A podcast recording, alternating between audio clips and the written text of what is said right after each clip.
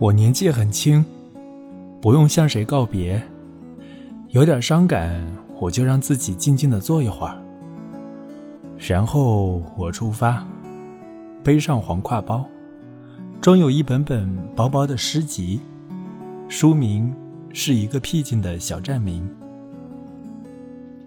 小站到了，一盏灯淡得亲切，大家在熟睡。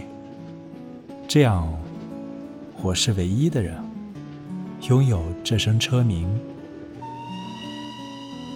它在深山里散开，唤醒一两位敏感的山民，并得到隐约的回声。不用问，我们已相识，对话中成为真挚的朋友，向你们祈愿，是最自然的事。去晒黑自己，晒黑日记蓝色的封底。去吧，朋友，那片美丽的牧场属于你。朋友，去吧。